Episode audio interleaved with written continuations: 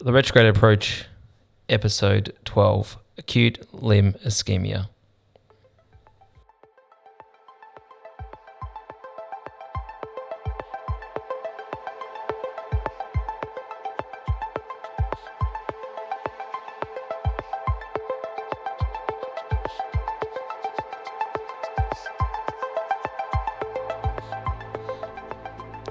Yogi, it's that time again where we record a podcast episode. How are you? Yeah, good, Sam. Um, Sam Farah, the tibial hunter. What what's um, what are we talking about tonight? Yogi, you were expecting another flamboyant, over the top introduction, and I, I'm just not going to let you have it. I'm just not going to let you do it to to our to our audience. They deserve better than that. Look, the the list the listeners of the podcast are a precious bunch. We love them dearly, and uh, they they love they you know they just want to know more about the adventures of the tibial hunter.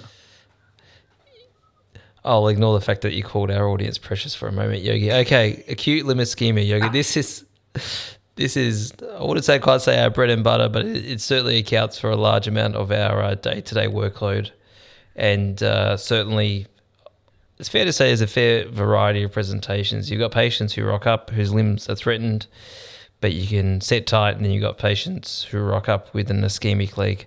And in some instances, it can actually be a life threatening event, and in some more severe cases, it's actually an end of life event.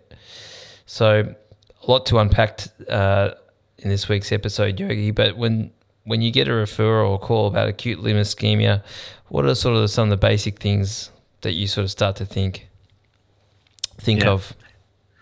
Yeah, absolutely, Sam. And I think um, you know, if I can take you back just one one quick minute, just to sort of go through um, acute limb ischemia and what it actually means. It means that there's been a sudden deterioration in the arterial supply to a limb, whether that's of the upper or lower limb. And commonly, uh, we see issues typically affecting the lower limb um, with broad causes, including embolic and thrombotic causes.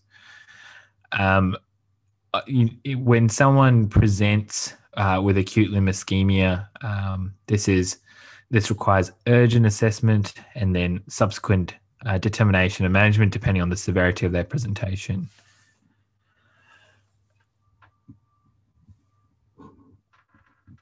Now, Sam, when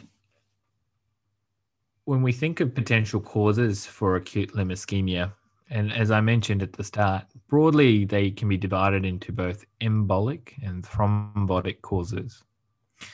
Embolic causes themselves can be divided into um, cardiac and non-cardiac causes. And so the broad um, within the cardiac causes, uh, we typically can have emboli arising from the atria or ventricle, can be paradoxical arising from the venous system, or potentially from endocarditis as well. Non cardiac causes of embolic presentations can include atheroembolic causes or aortic mural thrombus.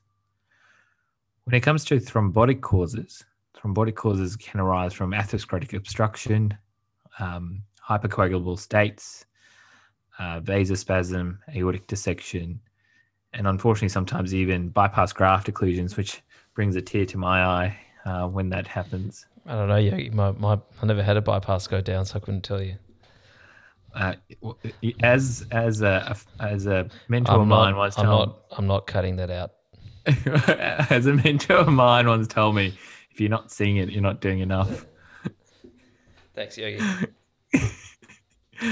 now, um, the, part of the challenge um, is being able to not only determine what you think is the underlying etiology of the patient's presentation and then determine the appropriate management based on that. But before we crack into that, Sam, what sort of things do you try and elicit from the patient's history uh, when they do present with an acute limb presentation?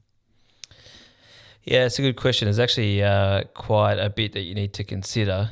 Um, first thing, and this really dictates the management, is the severity of ischemia. So, apart from, um, you know, obviously, I'll elaborate on this in a second when it began and the onset, you really want to get an idea early from the outset how impaired is the limb. Is this a purely a sensory problem? And this is we'll touch on the Rutherford classification in a minute, or is it significant um, motor dysfunction, which is quite a fairly advanced sign of uh, limb ischemia.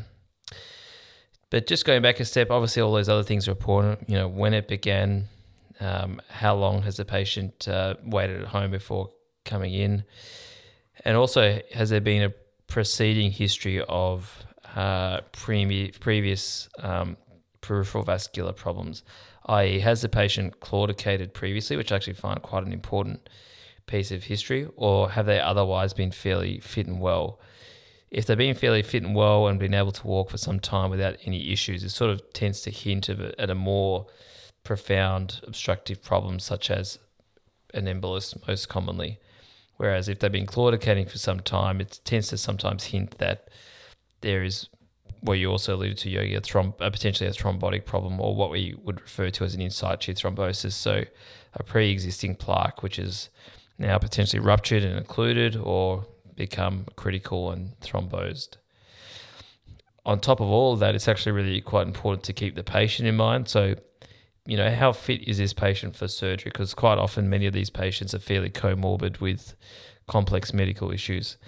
Is this a patient who's fit for an operation? Are they fit to be revascularized and potentially undergo the hemodynamic disturbance of revascularization?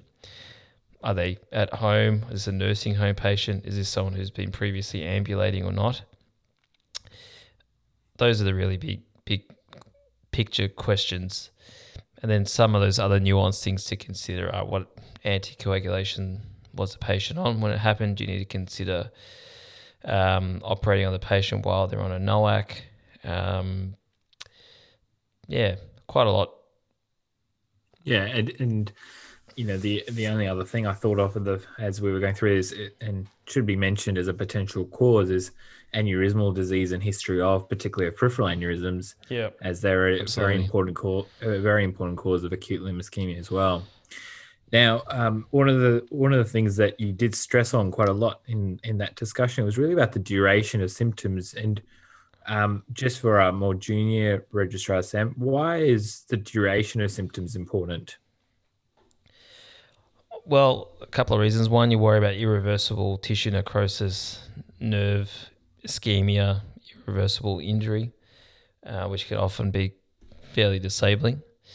You then worry about um, the re- the ischemia reperfusion injury, which can also be um, fairly destabilizing to the patient. Can also be associated with a fairly significant compartment syndrome and therefore require um, fasciotomies, and then you also, if the scheme has been fairly prolonged as well, you also worry about um, washback of CK, potassium, all those um, lactic acid, all those all those nasties that build up in a in a ischemic muscle tissue that's been ischemic for some time. And you know, again, like you know, where you work, Yogi, where you're a fairly you're working in a fairly centralized referral center. You know, I think you'd be thinking about all those things if you get a call from out of town and a patient's coming down with a fairly profoundly ischemic leg, you'd be thinking, you know, what sort of toxins is this patient going to wash back once I reperfuse them? Absolutely, and it's um, it can be quite devastating um, watching the impact of reperfusion um, on a leg, and as Sam mentioned, not only the sort of systemic effects, but also the more local effects with um, the uh, potential compromise of arterial flow through increases in compartment pressure. Once you've taken a, a really detailed history, like Sam used to do as a registrar, not, not um, anymore, Yogi, not anymore. Now, now you're on the other end of the phone. Yep. Um, you then proceed to examining the patient and um, don't do that anymore either, Yogi. you're, you're very fortunate. Um, but there are some classic signs when it comes to the physical examination of a patient presenting with acute limb ischemia. And um, you all probably remember um, from medical school the six P's of acute limb ischemia uh, pain, pallor, paresis, pulse deficit, paresthesia, um, and perishingly cold.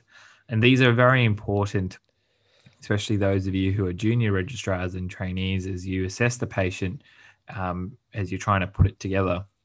However, when you try and make sense of it all, there are some very basic uh, assessments of the patient that can help you come to your conclusion in terms of the degree of severity here.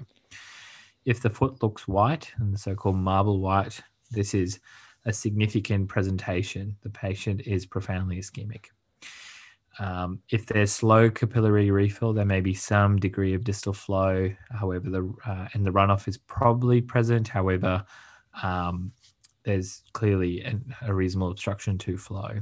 Um, sensation may be lost, and the foot may be numb. Um, but often there's um, a loss of the fine touch and proprioception, which should be assessed as part of your neurovascular examination.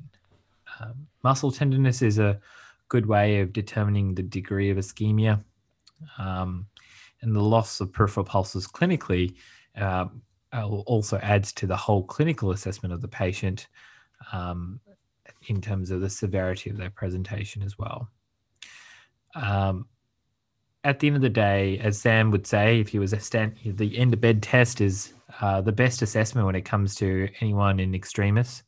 And when you're looking at someone um, and they don't look well and their leg doesn't look well, as you start to put it together, you can get a good idea of their severity of presentation um, and also uh, what potentially may have happened. Sorry, Yogi, I'm going to interrupt you for a sec. Something that always irked me about the six Ps. So you got someone who's coming with an ischemic leg. They've got pain. They've got paresthesia. They've got paralysis, but the limb's purple and mottled and you go to blanch it, you press on the purple blotchiness, and you get nothing back. How do you how do you interpret that fighting? Well, in that situation, I guess I'm worried that that's fixed staining of the leg, and that yep. uh, again would represent a severe degree of ischemia. I guess the six P's are really to give you a, a broad framework to work with. They're not. It's not absolute. Um, yep. And I think as, as I said, I think the end of bed test, when you look at the patient in completion, uh, you get a better idea of um, what's potentially going on. The um, the the purple that you potentially see is probably as a result of capillary venodilatation that's occurred. Um, you know, and whether that is truly um, something that's reversible or not is, is then questionable um, and in particular when you get into the more terminal stages of skin ischemia, um, that where you've got extravasation of blood and capillary disruption, um, you may potentially get no blush at all. Um, and so this is where it gets reasonably um, frightening in terms of the, the degree of presentation and the potential subsequent outcomes for the patient. Yep. Um, typically, with acute limb presentations, it's the sensory nerves that get affected first. And so the loss of sensation is one of the earlier signs, but um, motor nerves are next, then skin, and finally muscle. And so, really, if, as I mentioned earlier, if you've got muscle tenderness, this is really reflective of a reasonably advanced stage of ischemia itself. Um, and so, Sam, you mentioned earlier um, when people try and communicate the severity of acute limb ischemia, they may, use the Rutherford classification system. Uh, could you talk to us broadly about it and how you use it in your practice? So essentially, um, the way I use it, Yogi, is basically Rutherford one. These are patients who are a potentially well collateralized and they've had an event that's rendered them ischemic, but they've returned to their baseline or the other presentation I've seen is um, they've had an embolus and the embolus is fragmented and they've basically even actually turned it with pulses. They may have reported at some stage their limb was ischemic, but Rutherford one, generally um, uh, limb is actually not threatened and the patient's asymptomatic. 2A, this is patients who have sensory dysfunction, and these are patients that should be taken to theatre on the next available list or within 24 hours. So patient turns up overnight, you can safely heparinize them and then operate on them the next morning. 2B, this is where we sort of start to get a bit more concerned and they sort of have all the other features, but now you also add in uh, paralysis, and so you have nerve or muscle and or muscle dysfunction, plus minus a degree of tenderness. I think yogi once they get that muscle tenderness, that's really sort of the time where you're sort of thinking, okay, this person probably needs to go to theatre soon, and at that stage you're sort of starting to mobilize an operating theatre to um, try to revascularize the patient. Three, uh, this is really what I was alluding to earlier, yogi basically irreversible limb ischemia. You've got loss of audible, arterial, and venous Doppler signal. You've got fixed staining. You've got frank paralysis. In in even some very late stages, you have complete muscle rigidity, and even on passive movements, you can't even flex or, or move the ankle. And at that stage, you've really got a non-salvageable limb, and the conversation should really turn towards amputation or palliation. Yes, thanks, Sam. I think that's a great summary of um, the Rutherford classification. Um, however, I do caution um, its use um, just in terms of the level of comfort junior registrars and trainees may have in trying to categorize a patient in terms of their degree of ischemia often um, it's easier just to describe the clinical findings that you've made during your assessment, as this can often best reflect the severity presentation alone.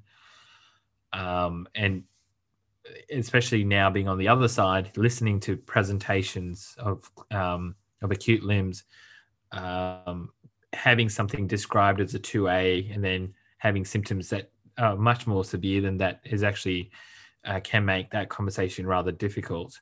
Um, so, my in my humble opinion, I think the best way to approach the description of a clinical presentation of acute limb ischemia would be to describe what you see in front of you and what your assessment is.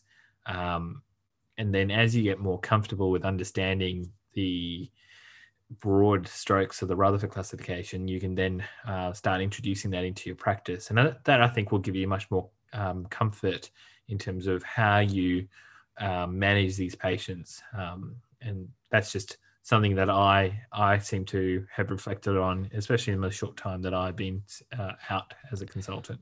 Don't be too dogmatic. Is that what you're saying, Yogi?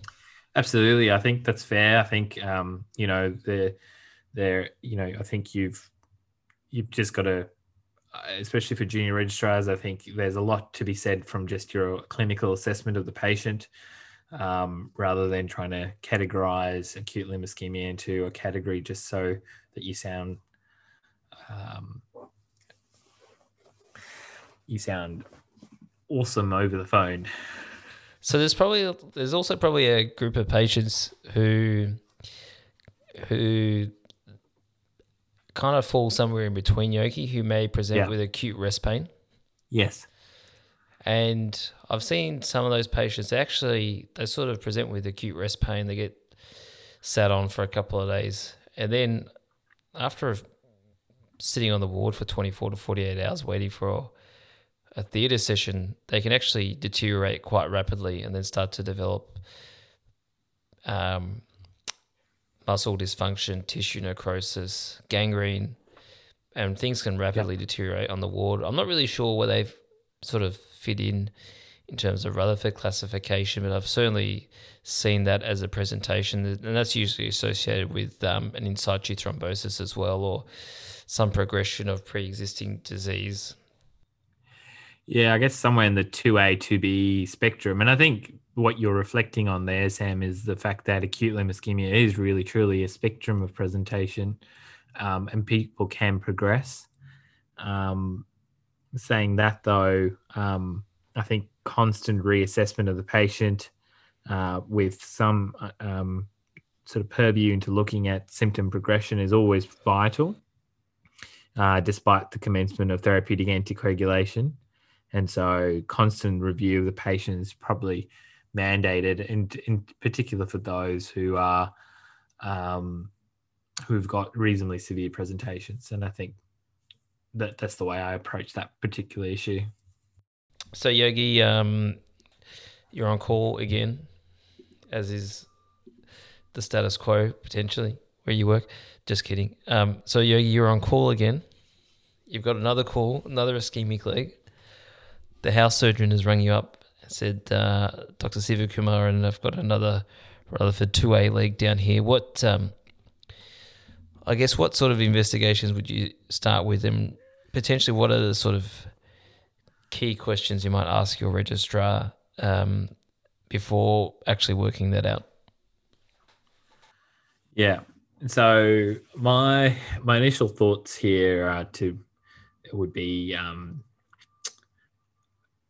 so typically I would start with reasonably non-invasive investigations, and uh, my first line would be to get some baseline blood tests. Uh, so I would begin with a full blood count, looking for evidence of anemia and infection, um, electrolytes, urea, and creatinine, particularly to determine the patient's baseline renal function, uh, coagulation profile, particularly if they've been on some form of anticoagulation in the lead up to their presentation.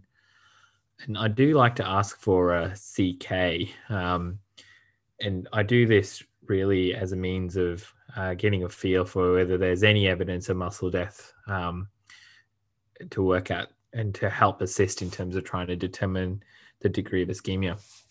The other thing that I do like to ask for is a venous blood gas lactate as well. Um, old school yogi, old school. Nothing but I've, nothing but, um, and and I like to put all that information together uh, in terms of how do I determine um, their severity together with their clinical presentation. Now, when it comes to determining the second line of investigations for this patient, um, if um, if I'd get an ECG, and I, guess if there's any suggestion of any um, arrhythmia, T-wave inversion, ST elevation, or depression, then I also often get troponins as well for these patients on presentation, as that could fit in with the broader picture for why this patient has come in. So if the clinical history fits and they may have some chest symptoms and there's some ECG changes, then I get troponins at this time, but I don't often do them on spec. Okay. Then I move on to my third line of investigations, and this is to try and define the arterial tree. Now, uh, in acute presentations, um, typically my imaging modality of choice would be a CT angiogram of the lower limbs, and typically from the diaphragm down. If I was concerned that they may potentially be um, other potential differentials, such as aneurysmal disease, that could also fit within the picture, um, then I would also consider more proximal imaging. However, I don't necessarily routinely check, um, image the chest in the first instance and may do it subsequently. Okay. bad kidneys? If they've got bad kidneys, um, I would consider whether I am able to prehydrate them, at least get half a liter in, depending on the severity of their renal impairment uh, say um, stage three chronic kidney disease, I would consider pre-hydrating them and still attempting a CTA, given that the volume of contrast that's now used for CT angiography is not as high as it once was. Um, however, with those with much more severe renal function, of course, CTA becomes a much more difficult um, issue. If I'm able to get an ultrasound, an arterial duplex in the emergency department or if I'm able to perform one, then I'd consider doing that as my potential alternate form of imaging. However, mm-hmm. however, again, this may potentially not be feasible. In which case, um, the the best option in this situation would be to assess the need for intervention and consider on table angiography to limit the contrast dose at the time of the intervention. Okay, I think uh, I think all that's pretty reasonable. I think Yogi probably would echo a lot of what you said there, but I think most vascular surgeons would feel that the CT angiogram is a fairly um, standard but also reliable and useful investigation uh, first line for acute limb ischemia. Would you agree with that? Yeah, definitely. And I think the re- uh, there are many reasons for this, but the, the, the the most common reason is because it provides a much more descriptive um, representation of not only uh, the manager of vascular surgery, inflow, outflow, and everything in between. I told you you were old fashioned, Yogi. but it also allows for a very good um, ability to plan your operative approach in terms of dealing with the patient themselves. Yep. And so, Sam, uh, you've cracked on and got your investigations done. What is what are sort of the initial management strategies you might undertake? I think just some of the very basic things, Yogi. Start a heparin infusion. Um, start some IV fluids. Keep the patient fasted. Consent the patient. Have a discussion about what's involved. Uh, I think some of the important questions I ask the patient, apart from all those other things I talked about earlier, such as are you walking, where do you live, are you at home, are you independent? I think a really important question is to ascertain, especially if you suspect that the patient may become more unwell later on, um, especially if it's really more advanced ischemia, is if if it looked like you needed an amputation through this hospital admission, is that something you would want us to do? And I think that's really important to establish, especially you know if patient is intubated in ICU, they get a huge washback, they've got rhabdo, their kidneys are going off, and you have to make a decision. It's really helpful and useful to know what their wishes are from the outset. Have you ever thought about doing that, or do you ever do that, Yogi? Yeah, look, I must be very honest with you. I paint a very bleak picture um, every time I progress any patients to an operation with acute limb ischemia. And as you as we both know, we've been burnt in the situation where we find something unexpected, or we actually end up finding that some of the thrombus um, or embolus within a lower limb is more chronic than acute, which adds to the further complexity of actually dealing with their subsequent acute presentation.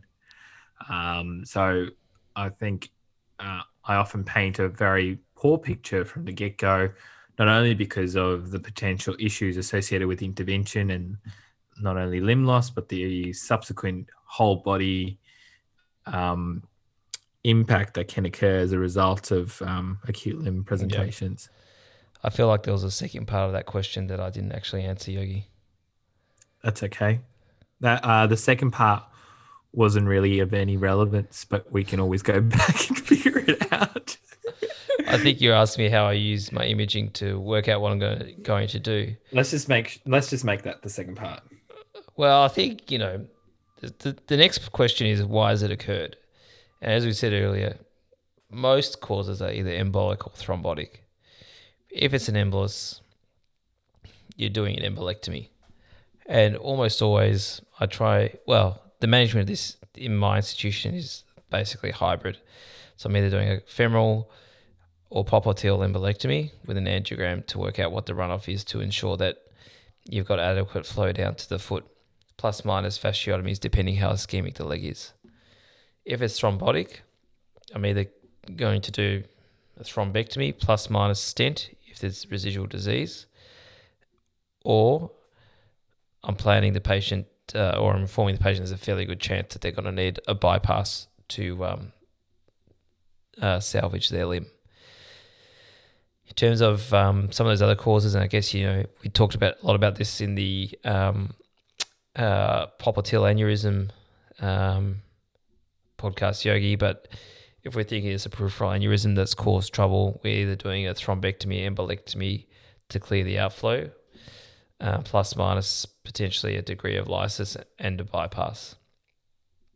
I think probably all that's fairly standard yogi. I know I've called you old fashioned several times already this podcast, but I think potentially, you know, my approach to this is slightly old fashioned as well. You know, these patients can be quite unwell. You want something that's going to work fairly quickly and reliably. And while I think we both appreciate there's a fairly important role for endovascular options, uh, for acute limb ischemia, I think you know you and I have learned that sometimes um, uh, the fastest uh, solution is sometimes also the most reliable, but unfortunately sometimes the most invasive as well.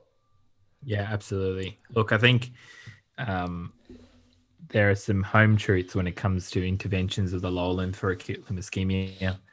Um, and I, I think what you're able to do in your institution will vary but at the end of the day, what you, what is going to give the patient the best outcome and maintain their limb perfusion is probably the most helpful at the end of the day. Saying that though, I think it's probably fair to say that endovascular techniques are becoming much more refined as we progress uh, each year, and um, particularly the role of pharmacomechanical thrombectomy um, is probably going to be the way of the future more consistently, perhaps, um, depending on the ability to deal with tibial vessels and outflow vessels um, in the context of acute limb presentations. Um, and, and, I, and I believe that more and more percutaneous interventions will be performed for acute limbs. However, um, it's very hard to go past a classic open surgical procedure, um, especially when time is critical. I think you know, apart from being um, too rigid in either camp, as in open versus endovascular, I think acute limb ischemia really um, uh, is is really a hybrid condition that really benefits quite significantly from hybrid revascularization techniques. Uh, you know, quite often um, we encounter problems that would benefit from open surgery, in particular removal of large thrombotic or embolic burden. But we then also find a number of underlying lesions that require treatment, and also establishing that on table you've got good outflow is, of course, important for any um, uh, revascularization. The other thing I've done a bit more recently, Yogi, which I've uh, found actually really quite helpful, is um, for popliteal emboli, um, doing an over the wire embolectomy from the groin. So in this situation, I basically um, uh, cut, down on the common femoral and place a sheath into the SFA open, and then sequentially embolize the tibial vessels. And I've the problem I always used to have doing a popliteal embolectomy is never knowing without doing an angio and closing the vessel whether you've got suitable outflow.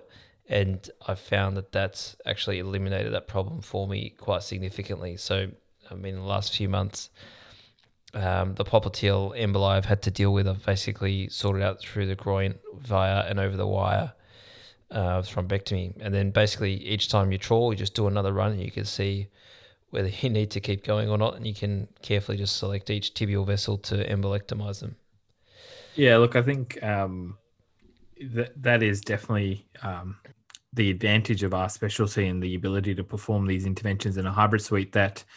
Um, the more classic procedure of doing the tibial embolectomy uh, has been is, it has evolved so that it can be performed in an over the wire situation.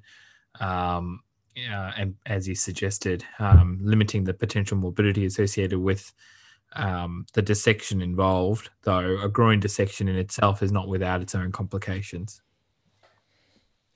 Yeah, but I think, uh, yeah, uh, the popliteal dissections obviously aren't um, completely low morbid as well. You know, when once you start stripping off soleus, you do tend to encounter a lot of veins that are really quite pesky afterwards in terms of you anticoagulate the patient afterwards. They start walking, the soleal veins start bleeding, and it's not uncommon to then need to take the patient back for a, a calf washout.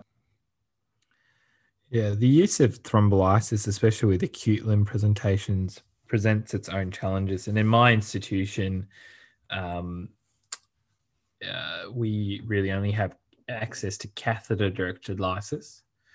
Um, and also, this is typically done through the interventional radiology service, though occasionally uh, we have provided that service in significantly acute presentations.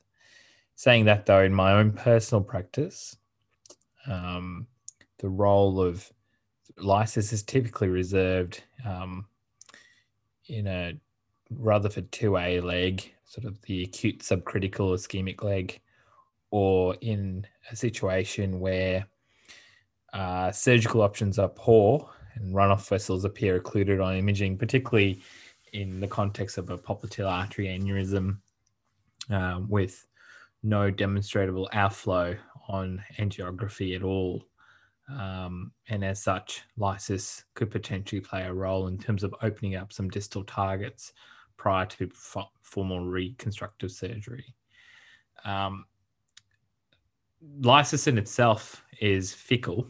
Um, and Sam, you and I both know that whilst it can significantly improve perfusion to the lower limb, it doesn't come without its own potential risk of complication. And the major one that we always counsel patients on is the major risk of bleed, which is about 1% uh, from any major organ system within the body itself, which is an enormous risk in itself.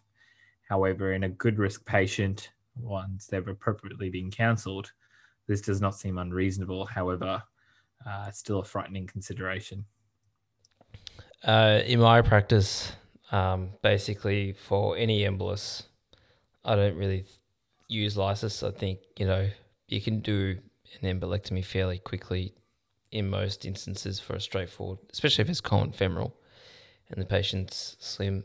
You can often do a fairly prompt embolectomy. Um, and then you don't have all those risks from lysis, such as bleeding, renal dysfunction in particular.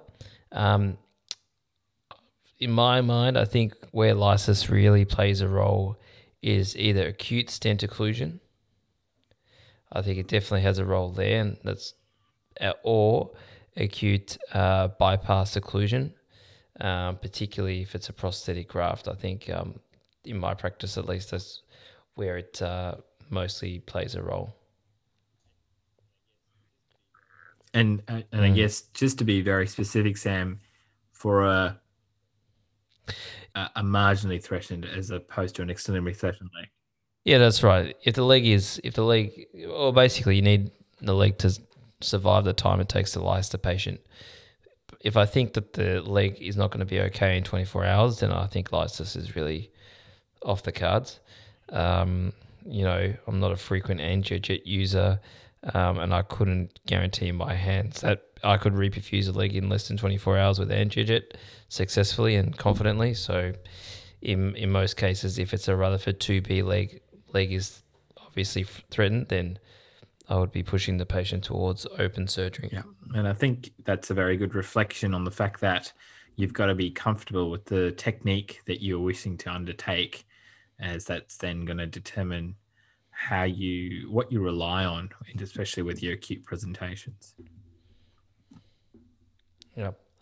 Have you have you ever encountered the bypass yogi that's um, a vein graft that's only gone down with time? Patients maybe has developed a recurrence of their rest pain. How would you deal with um, that situation? Yeah, look, I, I, think in the context where someone's had um, a, a, autologous bypass graft, um, the challenges, and, that's subsequently occluded, the challenges in that situation, of course, is the site of harvest, and particularly if they've had contralateral vein harvest. Um, this adds much more complexity to the situation. But in short, um, I would typically reserve their revascularization on the basis of one failing conservative approaches first and really trying to reserve any form of revascularization um, uh, in the context of tissue loss more so than anything else especially in the scenario that you describe, it's very hard to know the time frame in which all of this has occurred, um, and especially if there's been a progressive decline in the graft. Um, this may reflect, or especially if the patient's symptoms are, are, are over a longer time course, it's going to be much more difficult to ascertain the the viability of trying to reconstruct that or embolectomize or salvage the graft in the short term. Um, so in the particular scenario that you presented to me, I'd look to manage them conservatively. Um, in particular, someone with rest pain, I'm ensuring that their analgesia is appropriately managed to see how they went, because their next option may potentially be uh, a much more complex, not only reconstruction, but also some hybrid um, option with vein or prosthetic to try and um, revascularize their lower limb. The reason I bring this up is um, due to a recent experience, but I think with these vein grafts that go down late, there seems to be, in my mind at least, two sort of groups, but I'm sure they're a spectrum. I think there are vein grafts that slowly stenose and the whole graft is underfilled due to a critical stenosis somewhere or the significant neo-intimal hyperplasia and the whole graft's quite stenotic. And actually the occluded graft is not full of thrombus at all. But then there are some that do thrombose and do have a significant thrombus burden. I'm not really sure, you know, clinically how to tell the difference or even on angiography. Um, one thing I suspect is if you think there's a critical proximal stenosis, then the whole graft could be just collapsed distally. And in those situations, I, I do think you can intervene on them uh, purely with balloon angioplasty or stenting to salvage them without actually having to lyse the patient. Have you ever encountered that particular situation, or have you had similar thoughts yourself, Yogi? Yeah, look, Or do you think that's just pure madness and uh, you, I'm being a bit ballsy trying to balloon a occluded graft? you'd hope that your surveillance program was picking up on some of these um, high. Well, that's interesting because you because yeah, well you see okay, well you look at the completion angiogram, you go okay that vein looked like crap from the get go, or you look at um, you look at uh, the surveillance duplex and you see okay it was a fairly tight critical stenosis there, or there's, there's recurrent problems at the top. That's probably the Yeah. issue that's caused the graft to go down. Oh, look, I, Sam. Broadly speaking, I think you you can try and do whatever you can to resur- resurrect a graft, and I have most definitely been involved in long um, femoropopliteal bypass graft recanalization with self-expanding stents in the past as well. Um, so I think, in short, you do what you must to try and keep a patient's limb going, especially especially in the CLTI presentations when they do occur. Um, there's there's no there's no easy answer, but at the end of the day, all of this is a risk benefit discussion with the patient and also determining what they're fit for um, when it comes to it. I think um, the other one I've seen Yogi, and this is a bit uh, off piste, but um, acute graft. You like to go off piste. Uh, I know. Graft uh, traversed and uh, Viabahn basically placed through graft and uh, existing bypass uses a channel basically to revasculate. And look, I think, and the, the couple of those that I've seen floating around have stayed running for some time. So Yeah, uh, an, an option to keep up Yeah. your sleeve. as, as you remember, Sam, we had a great line during our fellowship study, which was situational perfusion benefit. Um, and you do Yeah. whatever you can to ensure perfusion, and this may be a transitory thing or a longer term thing, but it is whatever is required to help heal the patient's current acute issue, which is the challenge. Yep. Yeah. Yeah. And I think the final thing to say here, Sam, is prognostically, acute limb ischemia in itself uh, doesn't bode well. And despite active intervention, unfortunately, the outcome can sometimes and often is poor and um, can also reflect, like you mentioned earlier, uh, really a manifestation of an end of life presentation.